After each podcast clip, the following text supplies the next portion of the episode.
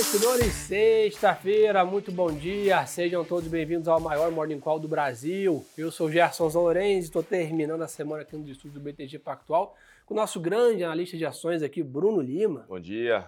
Bom dia, Brunão. Vamos lá, pessoal, o giro começa pela parte global, vocês já sabem muito bem como funciona. A gente tem visto praticamente a semana toda uma dinâmica muito parecida no mercado global. Né? O mercado amanhece de lado, né? e hoje não está muito diferente disso, e vai ao longo do dia entrando numa tendência de queda. Né? Então ontem o S&P entregou de novo uma queda aí próxima a 0,80, tá numa semana bem negativa, né? depois de um primeiro primeira quinzena do ano ali bem forte, está tendo uma, uma semana mais fraca, e no meio da temporada de balanço, né, Bruno? Então o mercado está dividido aqui de um lado, né? O que está motivando essa piora do mercado lá fora são as falas dos presidentes dos bancos centrais ali, né? Tanto da Europa quanto dos Estados Unidos com tons mais duros né, em relação à taxa de juros. Por outro lado, o mercado americano principalmente fazendo seu screening ali, né? A sua seleção da, de, de, da temporada de balanço. Né? É, acho que é mais ou menos por aí mesmo. A questão do. Acho que o mercado viveu ali rapidamente uma, né, um momento de discussão da, da reduzida do pace do Fed. Não que esteja fora da mesa, entende-se que ainda é o cenário base, mas as falas, como você bem colocou, né, mais é, duras ali, né, o pessoal mais vocal em relação ao controle de inflação, acabou tirando um pouco de, de risco da mesa. Mas assim, ontem no intraday, né, você já teve uma certa reversão disso no final do dia, já pegando esse teu gancho de temporada de balanço. Netflix reportou pós-fechamento. Né? Veio 7,7 milhões de assinantes novos, o mercado esperava 4,5. Então, essa expansão de base, o papel deu uma, ralhou uns 8% ali no aftermarket. Acho que, né, de certa forma, acaba ajudando. Lembrando sempre aqui que o setor de tecnologia como um todo, é, essa questão de setor de crescimento, foi o setor que mais apanhou quando você olha a composição do S&P. Né? O ano passado entregou 30% de queda né, Nasdaq. Né? Exatamente. Então, dito isso, pessoal, hoje a gente olha para a agenda lá fora, uma agenda de novo mais esvaziada, né, nenhum grande indicador, né, como payroll, CPI, né, dado de inflação ali. Então, o que vai fazer preço de novo são mais declarações né, dos presidentes dos bancos centrais. Anotem o horário aí, tá? Às 11 horas né, da manhã a gente tem a presidente do Banco Central Europeu, Christine Lagarde, discursando no Fórum Econômico Mundial lá em Davos. E, né, ao, ao, mesmo tempo, acontecem também né, discurso do presidente do FED da Filadélfia e às três horas da tarde é, o diretor do FED aí, Christopher Waller. Então são alguns horários aí pela manhã e à tarde que provavelmente vão ditar o ritmo do negócio dos negócios aqui nessa sexta-feira, dado que a agenda de novo está mais esvaziada, a temporada de balanço lá fora já caminha né, para o final. Então, sem dúvida, o que está fazendo preço essa questão de política monetária de Estados Unidos e Europa aqui, as duas né, grandes economias ali em foco. Seguindo na parte global, a gente está vendo o dólar ganhando um pouquinho de força hoje, tá? o DXY sobe 0,20 lá fora, dentro da fixa americana também, com um pouquinho de abertura nas taxas, ali com 3,43. Mas, Brunão, chama a atenção de novo, né, que por um lado é bem positivo, né, que bom que isso está acontecendo, é mais sinais de retomada econômica da China. Nessa madrugada, né, o Banco Central chinês fez uma injeção de praticamente 300 bilhões de dólares no mercado aberto de crédito ali para né, estimular a economia que vem caminhando para fim das restrições de Covid. E para lembrar a todos, amanhã começa o feriado de Ano Novo Lunar lá na China, que é um feriado mais importante do ano, onde os chineses fazem um, elevam o seu consumo e viajam bastante também, né? É, esse é um ponto bom. Existe, existe essa expectativa, inclusive, sobre o feriado, para entender como é que vão ser esses dados de consumo, enfim, turismo. É, lembrando, a gente está vendo, quando a gente olha os dados de mobilidade, desde ali de meados de dezembro, a gente começa a perceber, final, mais para final de dezembro, a gente começa a perceber essa reaceleração, está pegando atração, principalmente agora no início do ano. É, a China, sobre essa questão ainda sobre Covid, é, ela justamente porque o, o, os habitantes começam a se, enfim, é, se deslocar por causa do feriado, começou a ter um salto de Covid recente, é, quando a gente olha o passado agora, mas a gente não acha que isso vai ser suficiente para pensar em retomar as discussões de lockdown. Covid-0 realmente ficou para trás. Né? Ficou para trás. Os dados que saíram de dezembro, eles foram, foram um pouco menor na margem, mas a nossa opinião é que também o mercado já tinha revisto muita coisa para baixo. E aquilo ali é só o início do movimento. A nossa expectativa é que de fato acelere, tem essa discussão, como você bem comentou, de gestão de liquidez. Não veio mudança de, de taxa de juros, né? As taxas de juros lá de 1 e 5 anos elas ficaram flat, ficaram, enfim, exatamente como é, não houve modificação, mas não é impossível descartar alguma coisa nessa ao longo do tempo. Boa.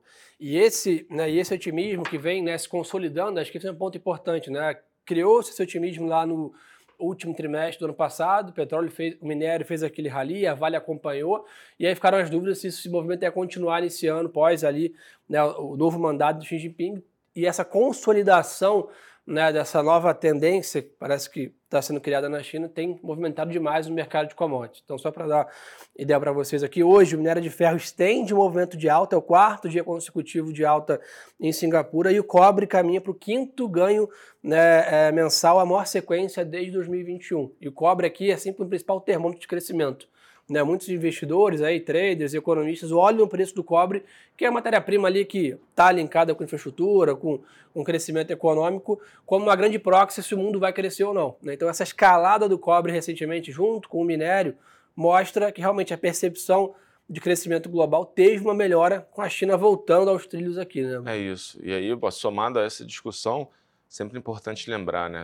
É, cobre, alumínio, minério de ferro menos mas são commodities que, bom, ferro também, mas são commodities que nos últimos cinco anos não tiveram investimento, então elas vivem uma tese de um subinvestimento em expansão de capacidade.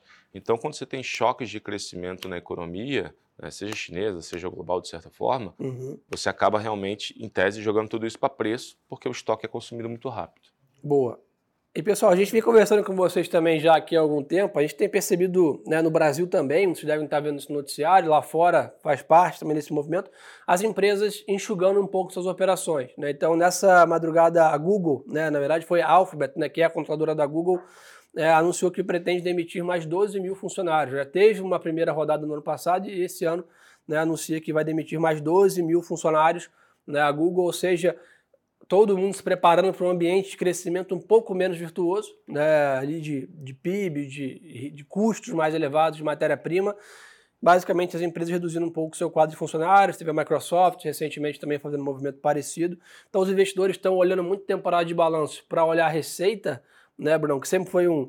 Até nós que estava conversando bacana ontem, até já dá para vocês aqui a, a velha deixa aí do podcast do Radar da Semana aí que já está no ar a gente estava falando sobre isso, né? Durante muitos anos, ali nessa, que, que era juro zero praticamente no mundo todo, né, os analistas ficaram muito de olho ali na, nas primeiras linhas do balanço, né? O que é crescimento de vendas e etc. E agora, parece que com esse cenário mais difícil, juros mais altos e tal, a turma está olhando mais outras linhas, como redução de custo, redução de quadro, redução de, de exposição à dívida financeira e por aí vai. Então, acho que está tendo um pouco mais de seletividade na análise do balanço também, né, Bruno? É. Isso conversa diretamente com uma certa compressão, né, redução de múltiplo que as empresas, né, de novo, entre aspas, que de crescimento tiveram ao longo do tempo.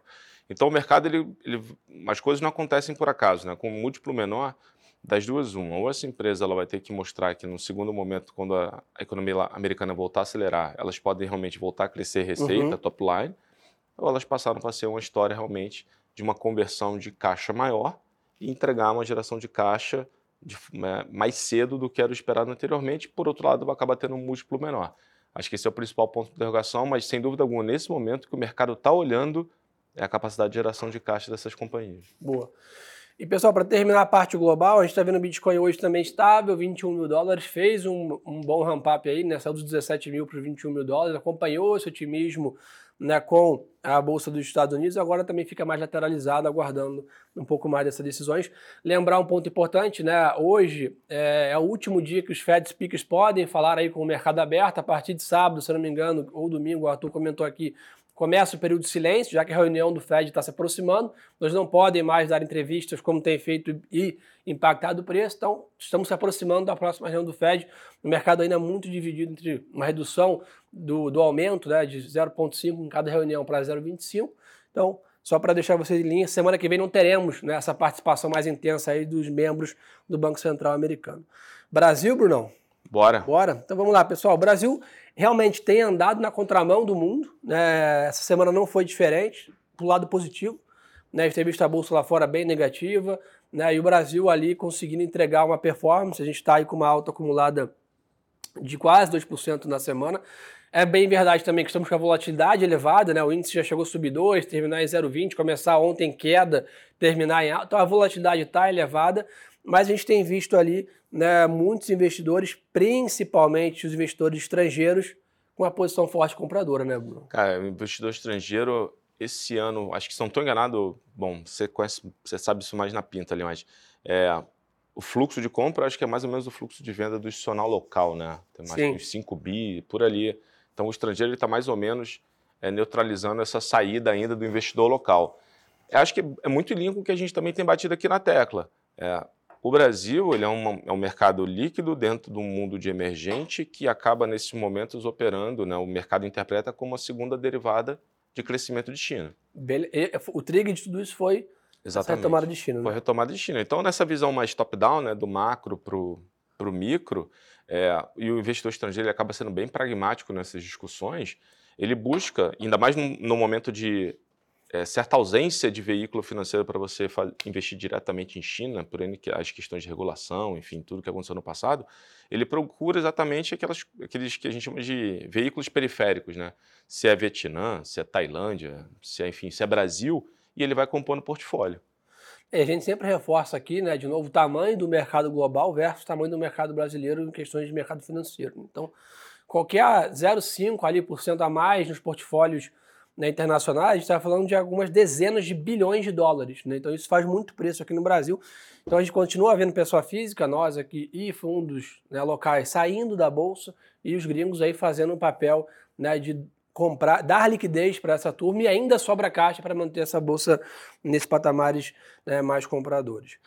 Só para lembrar todos, hoje é vencimento de opções né, sobre ações, então um dia de mais né, volatilidade, já faz algum tempo que esse, que esse exercício, as opções viram automático na B3, então não tem nenhum operacional para ninguém fazer aqui versus as corretoras, mas atenção para quem está comprado, quem está lançado nas opções, ver se vai ser exercido, ver se vai exercer, prever seu fluxo de caixa, ver se vai fazer uma nova operação. Então, só para deixar no radar aí, atenção para quem está aí é, operando opções, hoje o vencimento de opções sobre ações, tá, pessoal? É, e seguindo na linha, a gente tem visto aqui uma agenda no Brasil mais baseada na parte macroeconômica, né, a questão de inflação, PIB, taxa Selic ainda um pouco mais como coadjuvante na discussão, e o protagonista ainda segue firme a questão toda né, da nova diretriz econômica, fiscal e de política monetária né, do governo. Ontem que fez preço foram as declarações né, ali na parte da tarde em relação a, em relação à relação não, né? Em relação ao governo e o Banco Central Independente, que tem gerado um pouco de atrito, né? É, teve ontem o ministro Padilha, ele comentou, né, que o governo na verdade ele vai seguir com uma ele não pensa em modificar a, a, o relacionamento com o Banco Central no que tange a discussão de Banco Central independente, é, o que ajudou realmente a tirar prêmio de risco ali da, é, da mesa, principalmente no fechamento de curva de juros, e consequentemente ajudou a percepção de risco aqui para a bolsa local. Mas a verdade é que, enfim, aos trancos e barrancos, né, um discurso pró, um discurso a favor, Sim. o mercado, sem dúvida alguma, com a ajuda do, de China ainda, e com bastante ajuda de China, o mercado aqui ele tem respondido positivamente é, a esse movimento. Acho que é só interessante olhar, vai ser, como você bem comentou no início, vai ser muito interessante olhar a, a, o quarto TRI, temporada de resultado, e mais importante, declaração das empresas, principalmente bancos. Acho que a gente já tinha comentado sobre isso aqui, que conversa diretamente com a discussão de crescimento econômico. Bom, e nessa agenda, para a gente ficar de olho hoje, tá, o presidente Lula tem reuniões com o ministro Alexandre Padilha, como o Bruno acabou de comentar, o presidente da Fiesp e comandante do Exército, Marinha e Aeronáutica também. E além disso, né, o ministro da Fazenda, Fernando Haddad, se reúne né, com o presidente da Associação Brasileira de Empresas Aéreas, a BEAR. Então, ficar de olho em Brasília, a gente tem falado isso para vocês todos os dias aqui, 99% da tendência do mercado tem sido ditado ou pelo mercado global ou por Brasília. Então, são esses dois vetores que têm que ficar plugados aí o tempo todo para ficar de olho. Além disso, é, antes de pular para esse assunto, Bruno, você está perguntando muito aqui, né, até comentaram, Petrobras pagou dividendos né, ontem, ah. bem lembrado, perguntando sobre o futuro da companhia. Boa. É, o pessoal do Instagram também está entendendo assim, Petro, só queria saber o que era Petro, mas enfim. Ah, tá aqui, ó. É isso aí. Cara, assim, o dividendo já era esperado. Acho que daqui para frente, ontem saiu uma notícia, é, ou foi de manhã agora, enfim, que a Petrobras ela desistiu de fazer a venda da sua unidade de biocombustíveis. É, só relembrando, o que é a tese de Petrobras? É uma tese de geração de caixa, essa geração de caixa vem de uma menor é, é, diferença entre o, preço, entre o preço da gasolina aqui e o preço da gasolina internacional pela paridade de preço. Então, a empresa que deveria ter uma paridade de preço é uma diferença pequena. E uma tese também de desinvestimento, principalmente de ativos que não conversam com a operação núcleo ali da Petrobras, que é a exploração e produção. Beleza. Daqui para frente, dúvidas de o que, que vai ser de fato o payout da companhia, né, o que, que vai ser consequentemente o dividendo, dado que a capacidade de companhia de geração de caixa ali tá, ela é relevante. E, poxa, se a empresa, o que a empresa vai fazer com essa geração de caixa que ela possui, com o balanço que ela reduziu a alavancagem nos últimos anos? O que, que ela, vai, ela vai investir em quê? Se ela está parando de desinvestir, esse, esse recurso ele vai utilizado para quê? E qual o retorno marginal desse investimento?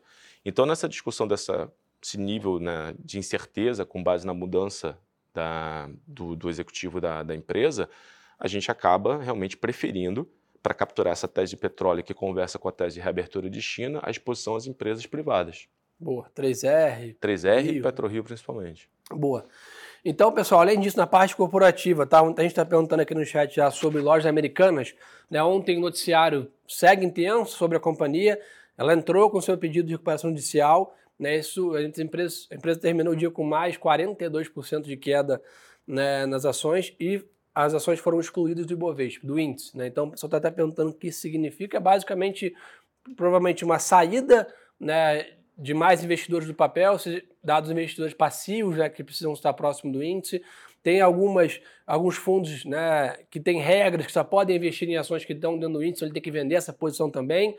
Outro ponto que chama atenção também, uma empresa IRJ não pode ter opções também, que chama né, essa, essa atenção dos investidores. Então você vai basicamente reduzindo um pouco de liquidez né, a atratividade da empresa. O que a gente tem falado bastante aqui, né, Bruno? Que a situação das Americanas não vai ser resolvida em uma semana, em duas semanas. Né? A gente tem que estar preparado.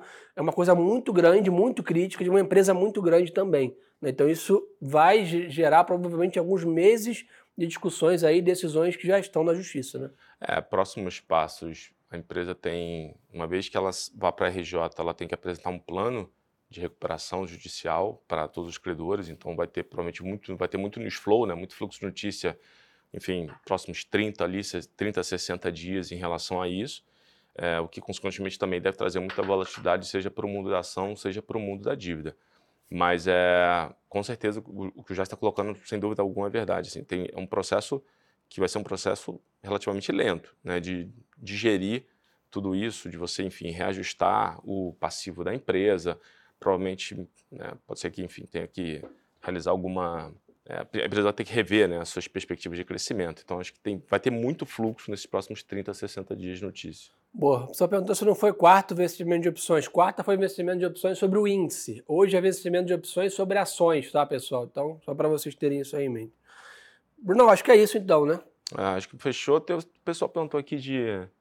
Acho que é a última pergunta, só para pegar. É pessoal perguntou também de Ambev. Ah, boa. É, pessoal, assim, Ambev, acho que a nossa visão é que tem uma discussão sempre de, né, de efeito é, é, balanço, né, que foi o caso ali. O balanço da Ambev ela tem um regime de caixa muito casado com o regime de competência, né, então a gente consegue ver muito bem o que, que é a conversão do operacional em fluxo de caixa.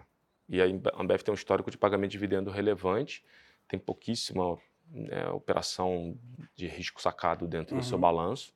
Então, na nossa opinião, assim, a, a vida segue completamente, em termos operacionais, normal para a Ambev. Boa. E o ponto importante, o pessoal perguntou como é que consegue se expor aí, né, eventualmente em ações, com menor risco, com operações mais controladas. Convido a todos a conhecer aí né, as nossas operações estruturadas, né, que a gente monta na mesa de derivativos.